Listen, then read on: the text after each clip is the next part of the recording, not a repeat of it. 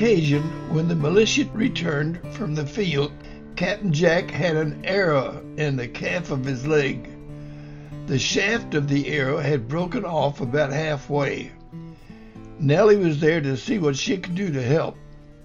Both Nancy and the old woman knew that the arrow had to come out or blood poisoning would soon set in and quite possibly lead to death.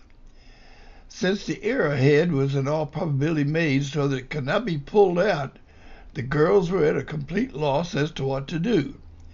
The old woman looked at the wound and tried to tell Nancy what to do. Quickly, Nancy asked Nellie to get the scout to help with translation. The scout was brought in, and he and the old woman jabbered heatedly. The scout then explained to Nancy what the old woman had just said. A large piece of tough leather was given to Captain Jack to put in his mouth and clamp down on because the next action of removing the arrow was going to be very painful and Captain Jack would clamp down on the leather rather than screaming. The old woman would say a few words to the scout, who in turn would tell Nancy, who in turn would explain to Betsy and Nellie. They rolled Captain Jack onto his belly. They asked the three men to hold Captain Jack still for the next operation. The old woman pointed to one of the men's sharp hunting knife and a pot of boiling water. Nancy understood quickly what she wanted and sterilized the knife by putting it in the boiling water. With that, the old woman washed her hands and stood over Captain Jack's leg.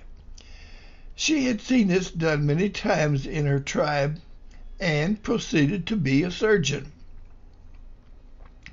She tasked Nancy with the job of holding the shaft with a very, very slight pull while at the same time the old woman took the knife and started an incision from the open wound toward the arrowhead, a distance of about an inch and a half.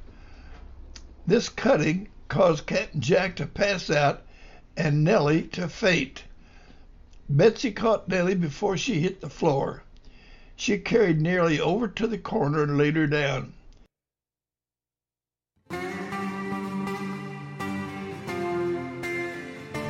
The old one never missed a mark a beat in her work.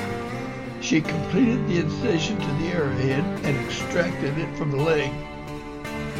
She put some kind of a poultice on the wound and wrapped it with strips of white cloth that had been boiling in the pot. With a nod of her head to Betsy, the old woman intended Betsy to clean around the wound. When this was done, the old woman smiled and patted Captain Jack on his butt in satisfaction. Captain Jack, Captain Jack came to and saw the woman standing around smiling. He tried to say something, but the leather was still in his mouth, so Nancy removed it. He said, What happened? And Betsy, smiling, said, Oh, not much. She just took a splinter out. You'll be good as new in a couple of years. Nellie had just revived in time to hear Betsy. She rushed over to her husband and held his hand. The three men holding Captain Jack released him and backed away. When Captain Jack fully recovered, his leadership training took over, and he asked that Lieutenant Dale would take over until he was fully recovered. He asked Nancy how many days before he could sit a horse. She referred the question to the old one, who held up her hands twice with fingers spread out and a shrug of her shoulders.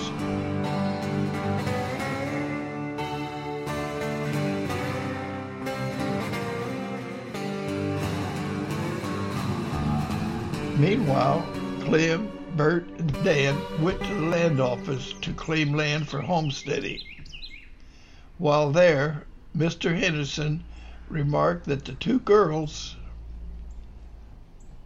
had cared for two of his children who had been extremely sick and brought them both back to health. He declared, We would like to keep these two girls here in Boonesboro or as close as we can. I have reserved land close to Boonesboro for my extended family, for any of them, that should they come out. I would like you three families to stake your claim on this land, which is very lush and ready to farm. This way, your women will be close and continue helping us. Henderson continued, The land that I'm talking about lies about one half hour walking distance from Boonesboro. It not only has a running fast water creek, but a spring with clear, pure water. While we have not had any Indian problems in the last six months, except for the time you people got hit, the land is close enough to afford you safety at the fort if needed. Bert Dan and Clem were very happy to agree to that offer. They told Mr. Henderson that not only would the girls help at the fort, but that the old Indian woman they had brought back was very knowledgeable and would be a very nice welcome. As in addition, as far as her language barrier was concerned, Clem said that they would find out that one of the Indian scouts for the militia was able to communicate with the old woman. This will make it much easier for Nancy and Betsy to learn from her. The men could hardly wait to get back to their wives and to tell of their good fortune. Winter was releasing its cold grip, and the signs of spring were in the air. Clem had a sense of urgency, so these three men huddled to develop a plan for their homestead they plotted out three small cabins in a triangle about the spring. Each cabin would be within a rifle shot of the other two. This precaution was born from their recent experiences. At the same time, the three families had become almost one and wanted to be close to each other.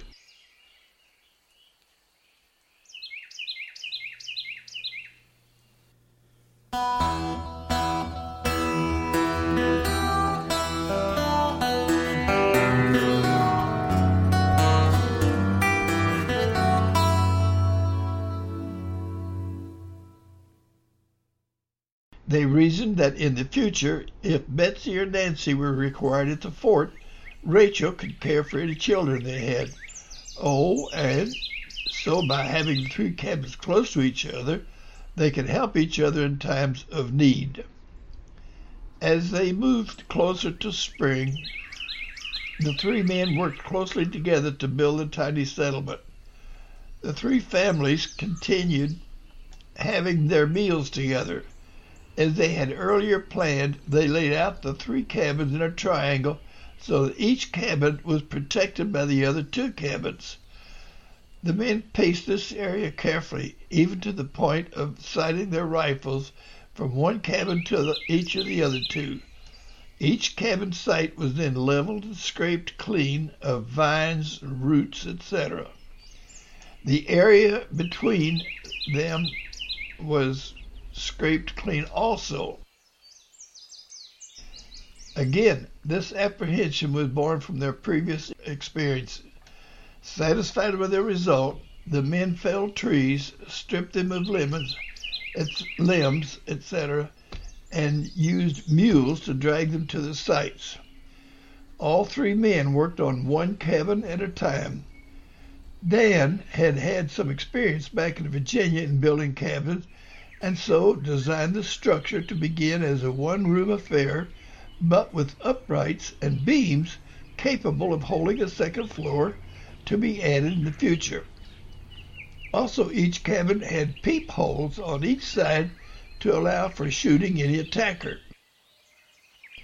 In addition, the windows were large enough to allow, to allow light and air to flow, while under the window was a stout ledge with a lip or edge to hold a solid cover for the window. This cover could be slid along the ledge to cover the window and then locked by dropping a bar from the top of the window and securing it. Thus, the, wind, the cover should be slid across the window very quickly. The ledge of the window was coated with bear grease to help make the covers easier to slide. In addition to this, the roof was covered with large logs to prevent it from being set on fire. Whenever two logs lay against each other on the sides of the house or the roof, The sides of each log was carefully scraped clean of bumps, knots, etc., so that wood would be against wood, eliminating any gaps. To complete the seal, the area between the logs was completely filled with hardened clay to seal air out. On the sides of the house or the roof, the sides of each log was carefully scraped clean of bumps, knots, etc., so that wood would be against wood, eliminating any gaps. To complete the seal, the area between the logs was completely filled with hardened clay to seal air out. Thus, in times of danger, the little house could be turned into a fort.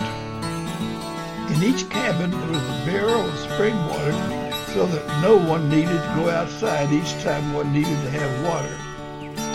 While these precautions made the building of each cabin go very slow, it also made the next phase of building the second floor possible, and also safe as again the windows were secure while allowing air and light to permeate. The second floor was reached by a sturdy ladder stair combination. Again, as in the Stockholm design, the second floor jutted out a foot beyond the first floor wall to allow a defender to shoot anyone standing next to the wall by using a peephole in the floor just beyond the edge of the wall.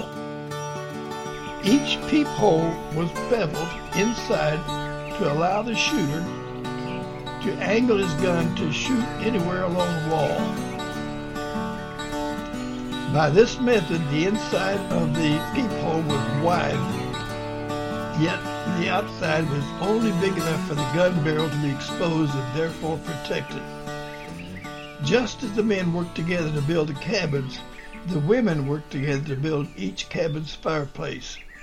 They gathered fieldstone and helped each other lay the stones, one on top of the other, with mud chicks between each to cement the stones together. They knew to have a wide and deep fireplace at the bottom and to narrow the opening near the top so as to create an updraft. They knew this from their experiences using fireplace at home. What they did not know was how far up the narrowing should take place. So by trial and error they managed to achieve good fireplaces. They also knew that Preacher Paul would be bringing fireplace angles as well as pots and pans.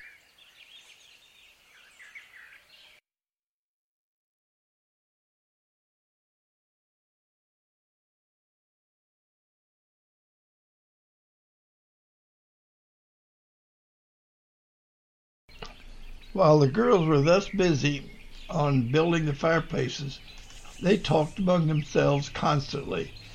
They were a happy bunch, and the chatter was mostly about their new life here in Kentucky. They downplayed their experiences with the Indians. They also chattered about what Preacher Paul was bringing. They knew he was bringing a plow, but had to guess as to what else.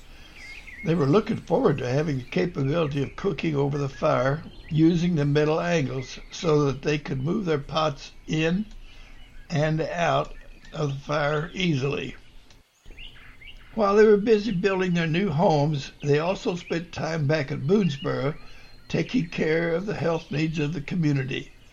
Rachel would help Betsy and Nancy with the nursing duties and also would continue the primitive schooling of the children. Spring was now well along so that the farming activity took high precedence. Crops need to be put in, and yet the ground had to be turned over. To make matters even tougher, there was only one spade available for the three of them. Again, as before, the three would work on one farm and then the other two. Preacher Paul's arrival stirred quite the excitement. After things settled down, the men of the fort banded together and started building a church. There was quite a few men on this project since a number of new families had moved in, so that the church was not only completed soon, but decorated appropriately. After all the work was finished, people, now called a congregation, held a dedication ceremony. Since no one had a musical instrument, All music was by voice. If there'd been anybody around to listen, they would have appreciated the effort put into this music. Raw men's voices blended in with the light sounds of the women singing. While the sounds were not perfect harmony, the enthusiasm made up for what harmony was missing. Preacher Paul used this occasion to pass out the Bible that he had brought. Not everyone could read, so the matter of who received a Bible was almost automatic. Community life was coming together.